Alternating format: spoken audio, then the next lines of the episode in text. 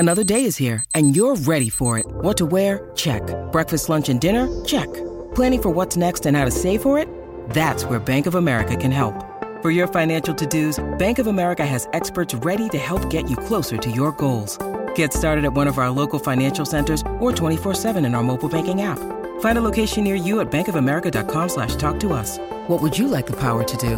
Mobile banking requires downloading the app and is only available for select devices. Message and data rates may apply. Bank of America N A, member F D I C. I'm Brian Hiatt. This is Rolling Stone Music Now. Today, we're going to talk about the number one album in the country by Drake, an artist we've discussed many times on this show.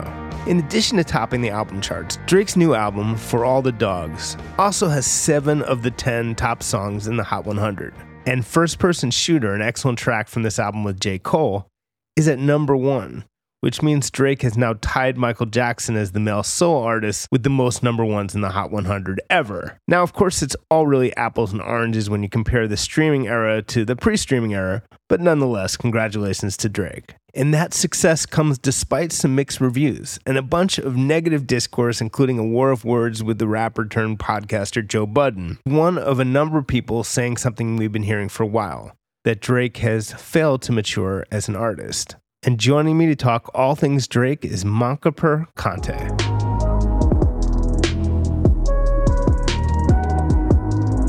And Mankaprr, there's so much to talk about, and this is continuing a number of things that have been happening in Drake's career. One is that ever since More Life, which famously he described as a playlist rather than an album, his albums seem to be getting longer, and sometimes are hard to get your mind around as a coherent work. But even though I'd say that For All the Dogs is too long, I'm not sure that general critique totally applies here. And funnily enough, More Life is one of my top two favorite Drake projects. And some of the things that I like about More Life, I like about this album. I think More Life tried a lot of different things sonically. I think that this album is similar in that regard. Like, For All the Dogs taps into the dance rap movement. It taps into like kind of more classic boom bappy or like soul sampley or gospel tinged hip hop. There's the tinges of R and B. There's the like street sound. And so I enjoy that element of it. But I, I also do think that there is a thematic undercurrent to the album too. Listening for that and listening to that makes it feel a little less incoherent to me. Certified Lover Boy, I think, was that too. And I just, I never really wanted to go back to it. I think I might have gotten through Certified Lover Boy like one time fully. Whereas this album, having listened to it a couple of times, I feel like has more playback value immediately to me than some of the other big sprawling projects he's put out since. I think you're right. While it's almost all over the place sonically, there definitely are some themes that draw it together. And I have to say, for all the sort of problematic elements of this album, I don't think I agree with this sort of what seems to be a growing online and critical consensus that this is his worst album. I think it's actually pretty good in many ways.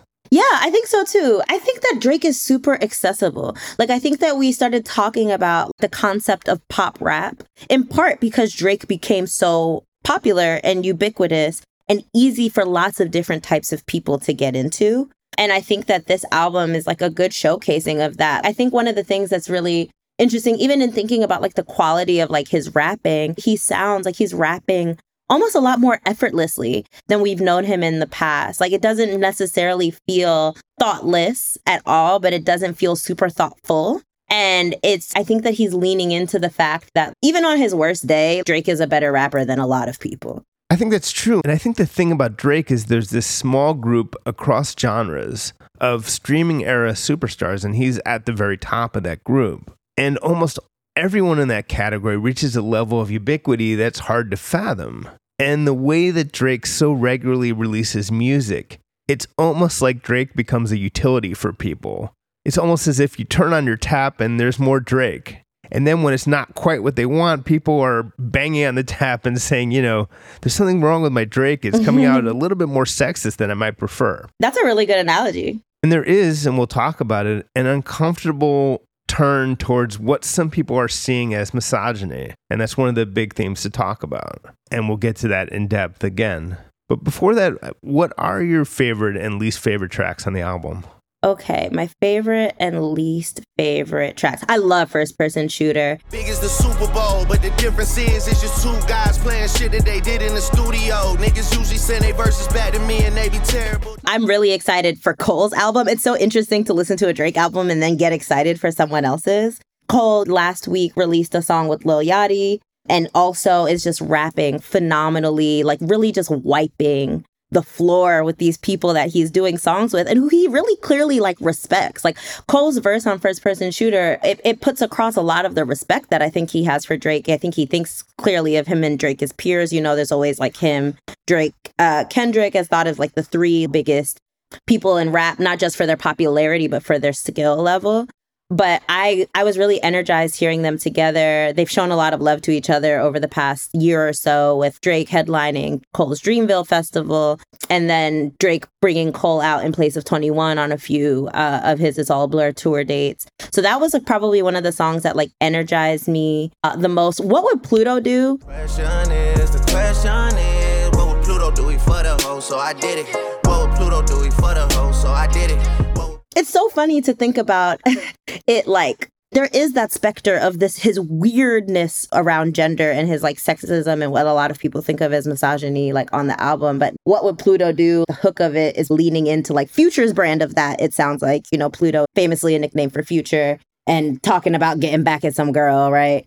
But I think that song is really funny. And that's one of the things that I really appreciate about Drake is I think that he is hilarious. I think maybe that, that comes from his acting background. I think a lot of people who are pretty smart in one way or another also tend to be very funny. On the J. Cole track on First Person Shooter, one thing that was interesting to me is that moment you mentioned where J. Cole puts himself and Kendrick and Drake as the quote unquote big three. And that's not a novel idea. But what's interesting is I don't know how Kendrick feels about being with Drake in that big three, because while Kendrick and J. Cole are, are closely associated, Kendrick has never had really that many nice things to say about Drake. When I talked to him for Rolling Stone, he said, "You're not a candidate for the greatest rapper alive if you ever use a ghostwriter," and we all know who he was talking about. But it's interesting that J. Cole's kind of bridging the gap there. I don't know that they have re- even referenced each other in so long that I'm not sure what like their relationship or idea is of each other. But I can't imagine that they don't all agree that they are like at the top of like popular rap and have been for the past few years. And I think that also it's nice to hear him on this album. He kind of like puts himself as number one, right? And like that's a rapper thing that a lot of rappers do. But Cole is usually a lot more humble. I like hearing Cole tap into some more cockiness and then doing it on a song where I think that most people would agree he has the much better verse. I like the song Bahamas Promises because it's ridiculous. Broken pinky promises, you fucked up my Bahamas trip. I know that you're not for me. Because to me, there's nothing funnier than broken pinky promises, you fucked up my Bahamas trip. That is such a, a niche complaint. And also you put the no in monogamy is such a classic dad jokey Drake line. Yeah, the no in monogamy is good. It's funny because there's a bunch of lines like that on the album where people are either like, that's hilarious, or please God, someone make Drake stop. Here's my thing. I think that a lot of these jokes are very often at the expense of his romantic partners or just women in a non-platonic way. Sometimes it's in a competitive way, like the weird Esperanza Spalding venomous diss towards the end of the album for winning Best New Artist, I believe, over him. But yeah, but I think one of the, I think there are two things that kind of color my approach to this. I think one is be, having been a woman my whole life and having been a rap fan my whole life, there's just a level of misogyny you have to live with to enjoy the genre. And I think it's interesting to have conversations about like, how much more are we going to tolerate and from who? Right? But you're always being shat on as a woman listening to rap. So it's, it might as well be at least a little funny, while I can still very vehemently disparage the tone that he has had about women over the past few projects. The other thing is like so many of the jokes, whether they're jokes or complaints, and like you said, whether they're ranging on like clever to like unbearable and like, come on, is that there are a lot of regrets about money that he spent on these women that he's after. And that's why, like, I saw that some people like Bahamas Promises, but it didn't stand out to me because it's the same concept that he mostly brings in when he's talking about women that he is regretful about. I also really liked eight a.m. in Charlotte. The money speaking for itself, I call it fortune tell. Five top from a bitch that work at corporate sales. Chinchilla, you shonka, we skiing. It's produced by Conductor Williams, who's best known for stuff with Griselda rappers. He's bringing in some sounds from the underground, and it does get Drake into a little bit more of a descriptive, reflective mode, and I like the vibe of that song. I think the song with a similar vibe that I like more is Away From Home. Fuck if they remember. I was in the cold when those froze. I was sleeping in the whip trying to get a fucking grip. I remember. Didn't have no hoes trying to. Because I like him recalling his come up in this way. And I like how empty it seems like the winnings are, even after this like very long path to the top. There's a line in Away From Home where he talks about like his house is just like walls and floors that only he can afford. And also like a lot of those lines are about people who he seemingly came up with in Toronto. Drake famously has this like massive house up there. And I think it's I think it's a good, what was this all for type of reflection, and who was I them, who am I now, and am I better or am I any worse? Yeah. I think the only, the song that stands out to me is one that I just really don't enjoy is Members Only. I just think it's so boring. Gangy, you're one of my members. She gotta represent for the guys now. They gotta see a part of me. And it's perhaps it could be a little bit more positive on the gender side because he's talking about a woman as one of the guys, but it's just such a boring song. It almost feels like, I don't know, like Drake and Party, like, you know, they made so much good music together. They he, Drake was they were so influential in each other's career. It seemed like there was a par- Party Next Door. It seemed like there was a point in time in which they were not necessarily working together as closely.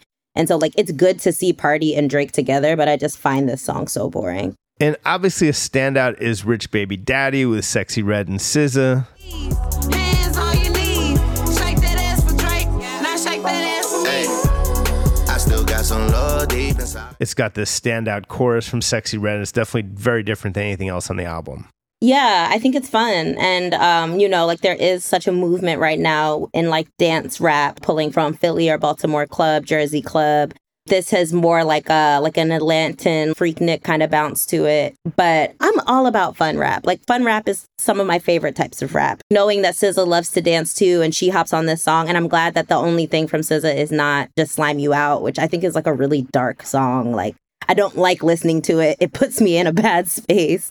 So I'm glad that it's contrasted with Rich Baby Daddy towards the end. As I was saying, Drake does have this sort of ubiquity, and there's this feeling that he never goes away, which is a big part of his success. And I also think that's part of why there's been what I would call a kind of outsized negative reaction to this album, despite the fact that it actually seems to stand up pretty well against his work over the last few years, I would say. It's certainly not his best album, but it does compare pretty well to the other stuff. So it's a little weird to me that people decide that this is where they're jumping off the Drake train and this is his worst album ever. But there are reasons for that. What What are your best guesses about why this seems to be the point of return for some people? I think a lot of people just like know what Drake is like capable of. Like I think a lot of people have been listening to Drake since So Far Gone and even before that. And he can weave together more coherent stories and anecdotes that are more detailed and united.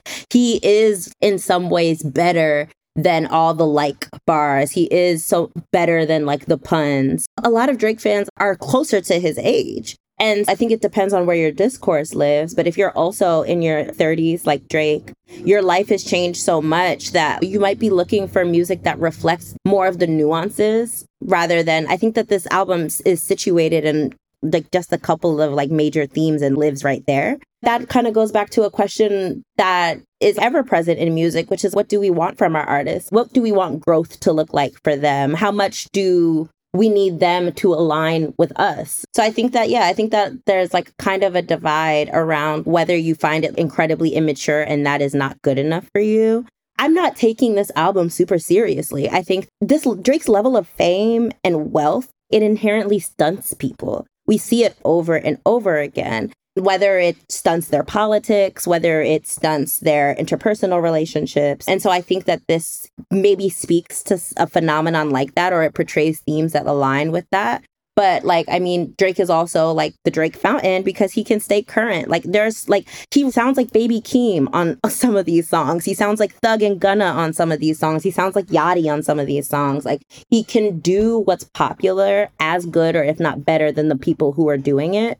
And so, yeah, I think that's why there's a divide. It just depends on what you want from Drake, especially because, like, you know, at this point, this is like debatably his like eighth or seventh album. He's done so much already.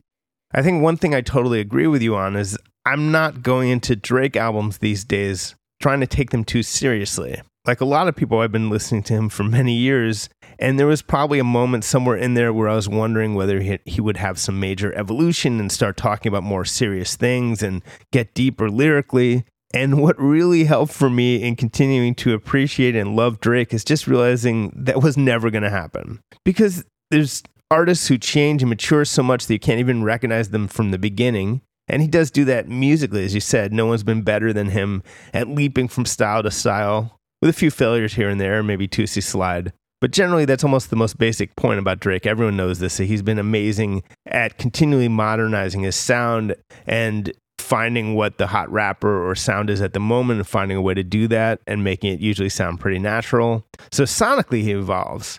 Emotionally, intellectually, lyrically, maybe not really. It's either a feature or a bug. I think I've decided to treat it as a, a feature that he's more or less going to be writing about the same things. Also, if you look at the way discourse has evolved or devolved over the course of his career, when I heard Slime You Out, I was like, oh, this is like a soundtrack to the gender wars that is always happening on Twitter.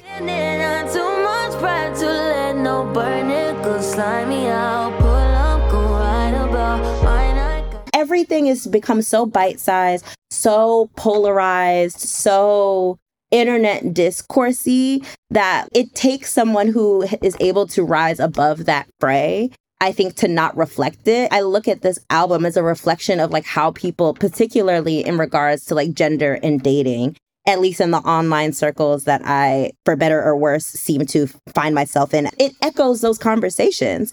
And it's maybe it's worth saying, who is having these conversations? How old are these people? But I think that like the culture of materialism, particularly in rap, has like trickled down into people's real life relationships. And I just think Drake, what this album is to me, is just spitting back up what so much of the hot topics of the day online kind of sound like. One of the things that Joe Budden is mad at Drake about is that he wants him to make music for thirty-six-year-olds, or his idea of what a thirty-six-year-old is. And I think that there's kind of two sides to this. The demand that Drake make a particular kind of music or address a particular kind of subject matter because he's thirty-six does feel like ageism creeping in. But I think that the way that I have seen more of the critiques is it's not even necessarily just the subject matter, it's how he approaches it, right? Like people rap about relationships, like particularly romantic relationships are a constant part of people's life. But and I think it's really difficult to talk about this album without talking about the gendered elements of it. When I think about him talking about his relationships and singling out or like calling out that he, some of these women are not only twenty-five, but like twenty-one in these songs. And so much happens in life between the ages of twenty-one to thirty-six. And usually one of the things that happens is you're able to look at things with more like nuance and like empathy. And I've noticed from listening to this album a couple of times, there he never admits to any fault in any of these relationships with these women. It's always the women being disloyal. It's always the women being ridiculous and acting childish. And it's like he even there's a line on six or seven nine six nine Santa where like she oh twenty-five year old is telling him like I'm twenty-five, and he's like, that excuse just doesn't fly for me. Blame this shit on being twenty-five. That excuse for me just doesn't fly. Exactly. The reality is like people grow and develop, and there are incoherencies between people of different age groups very often. His reflections on these relationships as he raps about them don't exhibit any of the nuance or growth or development that one might what if they are older. Like, I guess one argument is like the whole, the context and the subjects of the song should be different and the sounds of the song should be different is one argument. But I think for me, it would be like, even in this subject matter, it could be more evolved. That's exactly what I wanted to differentiate between. Like I was saying, there's one aspect to that argument that's ageist, which is he shouldn't be making such modern music. He shouldn't be trying to make music for young people.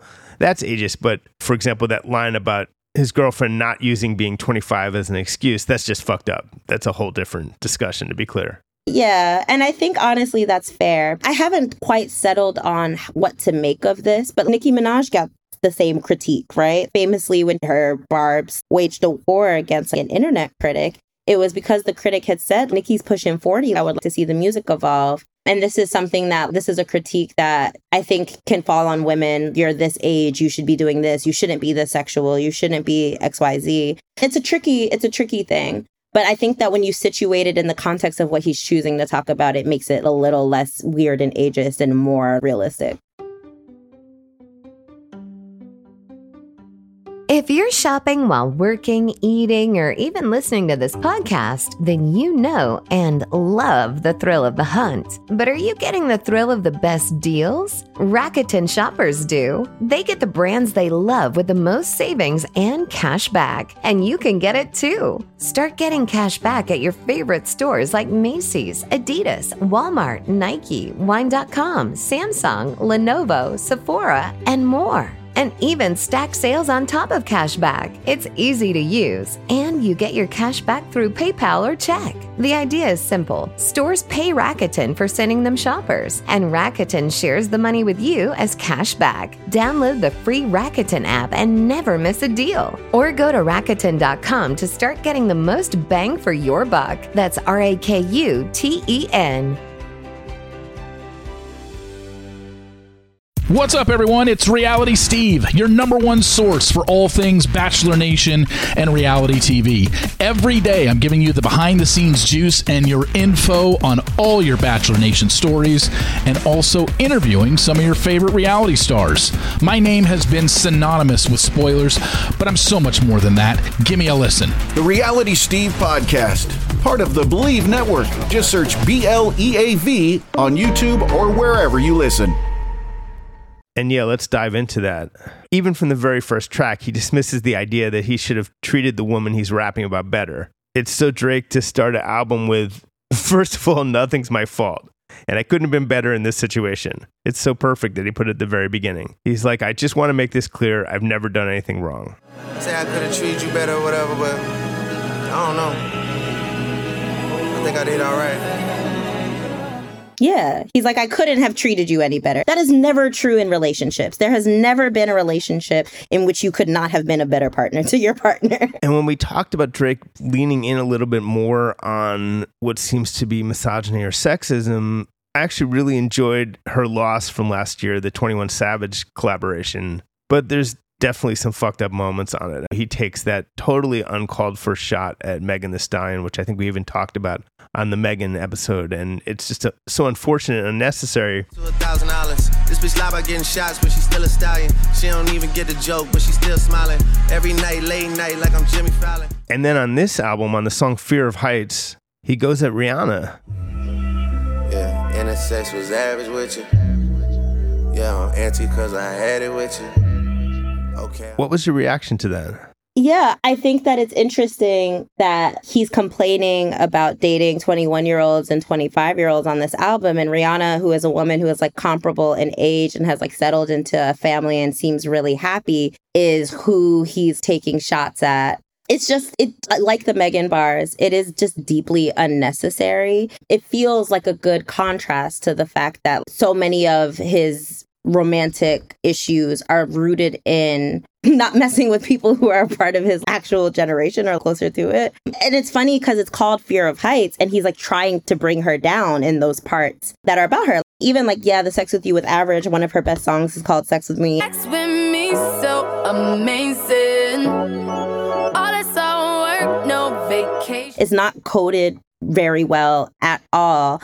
And it's like trying to take people who have more to them publicly than their affiliation with Drake down. And it's notice how all of these other young women are like nameless women that like wouldn't have anything if it wasn't for him, right? It, it, it's a weird signal of like where one feels superior and where one doesn't. And then proceeds to write several bars alluding to the person. It does feel like the part at the very beginning where he says, why they make it sound like I'm still hung up on you is the most revealing, protesting too much, embarrassing line ever. it just reveals a lot. And it's the kind of thing you don't say unless you're actually still hung up on the person. I mean, everyone had this perception in their head that, not to get too gossipy, that he obviously had it bad for her. And there was that embarrassing moment where he publicly proclaimed his love for her. And she kind of friend zoned him in front of the whole world. And he's maybe never gotten over it. He like goes in for a kiss or something, like on the who knows where. And she turns it into a hug. I think it was when she was accepting of a very big V M A.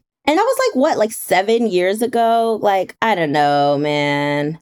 Yeah, I think it's pretty ugly. I think it would be an interesting exercise to go through and try to like delineate the shots that seem very direct. And then the shots that are more coded and harder to differentiate who they're about, and how many of the direct shots are at women and women we can easily name, how many of the direct shots are at other guys. Fear of Heights, he kind of closes it with like, yeah, that man is still with you. He can't leave you, which may or may not be an allusion to A$AP Rocky. And then on the song with Yachty, there's an A$AP Rocky bar that is not necessarily a shot, but it's like, if you and this person are not on good terms, perhaps don't say their name in a song as a pun. I ain't pretty flocko, bitch, this shit get really rocky. Damn, what? Dirty high, get them in a way. Say, she ain't it. So, like, I know that those are direct, but even coming at A$AP Rocky is like an offshoot of coming at Rihanna, right? And I just, I don't know, like on, I think on What Would Pluto Do, there is like a lot of allusions to beefs, but they're just that. They're very obscure allusions. They don't feel specific. But like these very specific shots at these very specific women is, is worth looking into comparatively. And as you mentioned, on Away From Home, which is a good song, he's going through memories. And in the middle of these sort of poignant memories, and I, I have to admit, I can't help but find it a little bit hilarious because it's so incredibly petty and unnecessary, that he's still mad in two thousand eleven that the jazzy, very talented artist Esperanza Spalding had a big year at the Grammys that year instead of him. And he's, he's complaining about people caring that Michelle Obama put her on a playlist. Four Grammys to my name, a hundred nominations. Esperanza Spalding was getting all the praises. I'm trying to keep it humble. I'm trying to keep it gracious. It's ridiculous, but I don't know if he knows that it's ridiculous. And he's, you know, avoiding the men that he, that he thinks might come back at him, but going at Esperanza Spalding, who obviously is going to record a, a jazz ballad dissing him. Yeah, and Rihanna is not going to either. She barely makes music. But with Esperanza Spalding, I wanted to believe that it's a joke. Like, who's really going to start beef with this artist who has nothing to do with you and never had trouble with anyone and is obviously very talented? And it was a million years ago. And if he's not kidding, that's crazy. Like, I'm less interested in a lot of this on what his intentions are, and I'm more so taking it on face value because we can't know, right? Like, he doesn't really do interviews for real, for real. Like, we can't really know. Even the Megan Barr on Circle, Cir- uh, Circle Loco, where he, the follow-up to the line that is like a play on people believing that she lied about being shot is like, she's laughing, but she doesn't get the joke. And he's not necessarily talking about Megan in that line, but it seems like he's just talking about a woman who he says a thing to. But it's, even if it's a joke, it's a bad one. Yeah, I think that's fair. And I also think that no matter what, Esperanza Spalding is not the person who comes out looking the worst for that lyric. If, if it was the joke, the only joke could be on Drake being the pettiest person alive. But that's the kind of part of the Drake mystique now, right? He's he's owned that at several points. And yeah, it can be fun. I, I think it would be interesting to talk to younger people about Drake, because most of the people that I talk to about Drake are also in their thirties or close to it. It kind of reminds me when you brought up earlier, you know, like the lean from Her Loss to this, the like leaning into this like gendered antagonism. There is also a lot of that. There is a lot of gendered antagonism in the air, from Andrew Tate being a popular figure online to the existence of like a manosphere to th- discuss or exist in at all. That's not to say that Drake is trying to advance these things. Again, I'm not really speaking on his intentions because I don't know them, but it definitely exists and overlaps with these things that are happening in much darker ways more widely. But yeah, th- there was a good article by David Dennis Junior on the site Anscape, and the headline was, Drake made an album for the Kevin Samuels generation. And Kevin Samuels was sort of a manosphere figure in his own right, but maybe you can explain Kevin Samuels a little bit. Kevin Samuels' existence was more so in like, if there is a black manosphere, that, right? Disparaging black women in particular as dating prospects, creating weird, unnuanced standards or codes around romantic interactions. And he ended up passing away not too long ago. And basically what David Dennis Junior does in this article is just place Drake in that context and talk about how he's seen friends get really into that unfortunate approach to gender relations. And it felt like Drake is weirdly coming from that direction. And one thing he points out that's just so obvious that I didn't quite put my finger on is that Drake has been using the word bitch a lot lately, and he never really said that before. And you said you noticed that as well. Yeah, it, it's just harsher. There was a moment in on his It's All a Blur tour where one of his fans in the audience has a sign indicating with like some puns on uh, Honestly Nevermind and Her Loss that he had an ex-girlfriend that was supposed to come to the concert with him that didn't. And so Drake reads the sign, stops the show, reads the sign throughout the tour. This is not like a one-off experience throughout the tour. Drake interacts with fans and then gives away things based on their signs or their appearance or whatever. So he gives this young man fifty thousand dollars to, he says, to spite essentially this ex that didn't come. And the crowd at the time this is happening is chanting, fuck that bitch, right? Right. And so Drake is, oh, I'm not going to say that, but fuck that young lady.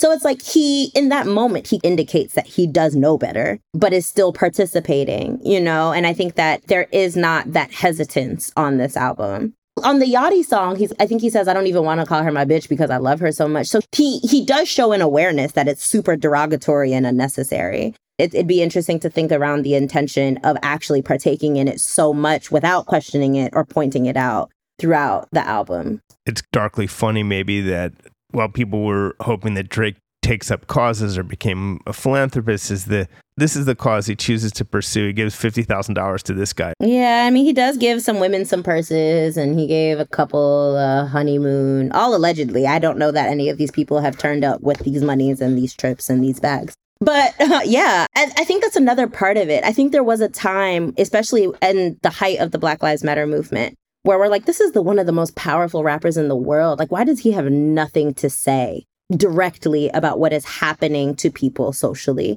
But it's like, as time has gone on, it's like he's deeply interacting with what people are talking about. It's just not in any productive way at all. Yeah, I think that is part of realizing that Drake is never going to be that guy for whatever reason. I think he's made it clear he doesn't have it in him for whatever reason. I, I really battle with this. Like, there are professional activists and organizers who we could listen to and platform.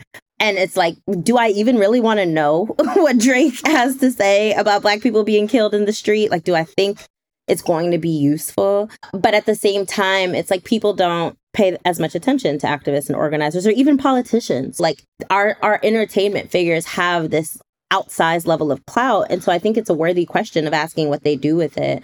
And then I think another question is like, who should we be listening to on these things anyway? That's one of the reasons I like No Name so much, right? I think she has like a very clear, or has had in the past, like a very clear answer to that question, which is these people have all the time in the world. They should be reading and they should know more about these issues, and they can point to us. They should be the ones to point us to the people that they're reading and like learning from, even if they are not like the spokesperson themselves. But Drake has so much money and so much fame and clout and resources and access and social sway that there's not a ton of, if you don't have an intrinsic motivation to do that, you might not have any. Maybe he gets there eventually, but I, I just don't think that's the brand. Yeah, I don't think so either. And like, yeah, I mean, the, I think that like David Dennis does make a good point is like, I think what you can hope for is at least not regression. I think that is a good prayer.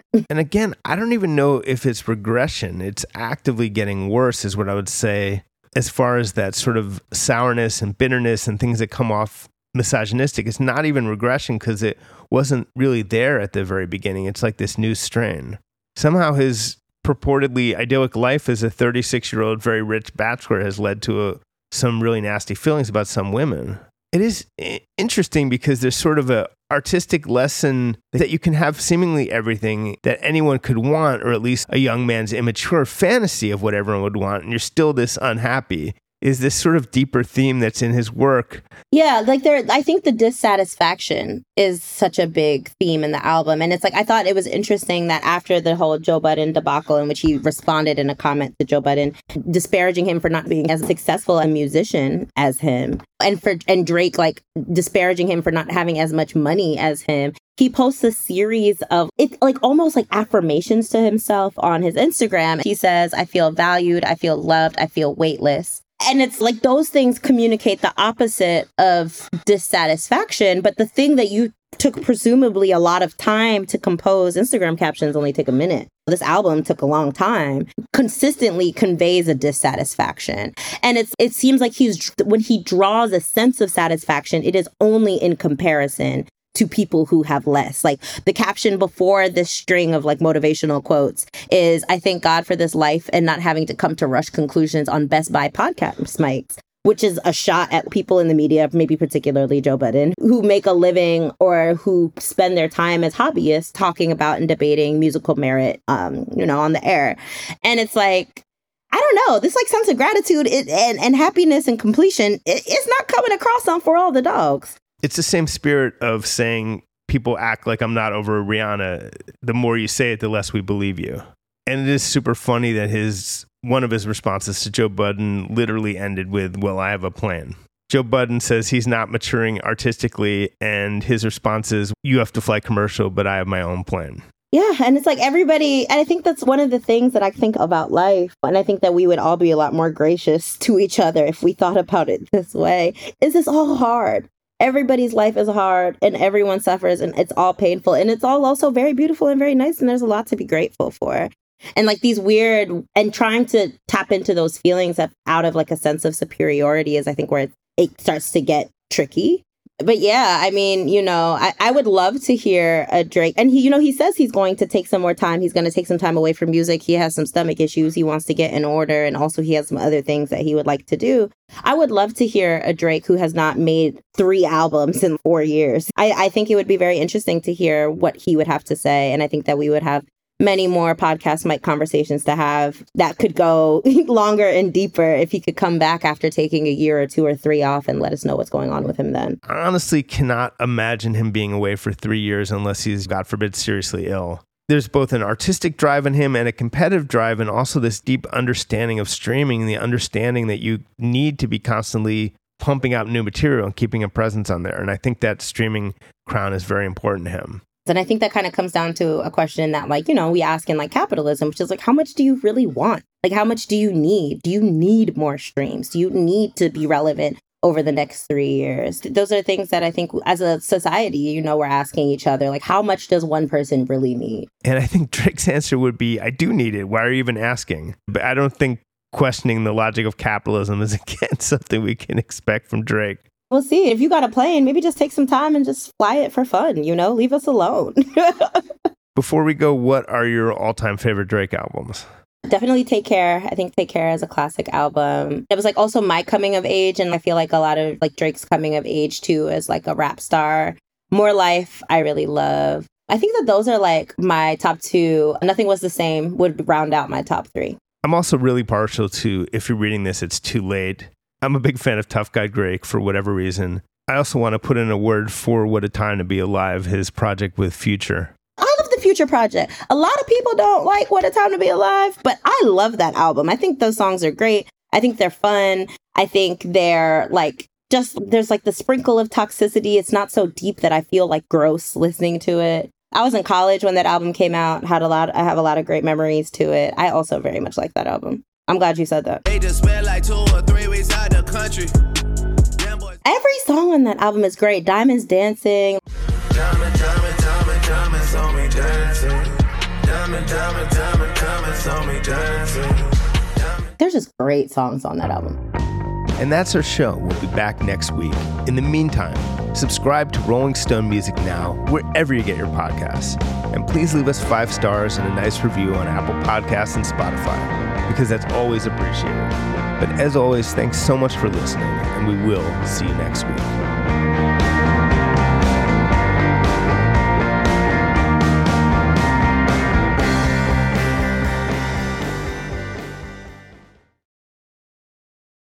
Welcome to Talkville, the ultimate Smallville rewatch podcast. Guest star Sarah Carter as Alicia Baker, although I didn't really work with her a lot. But Tom did, and they had some real big smoochy scenes. Yeah. Should we talk about that? Could there be any more sex? What was a three-page makeout scene that just kept going? Good Lord. We get it. They have chemistry. Jump in now or catch up on any of the past seasons of Talkville on YouTube or wherever you listen.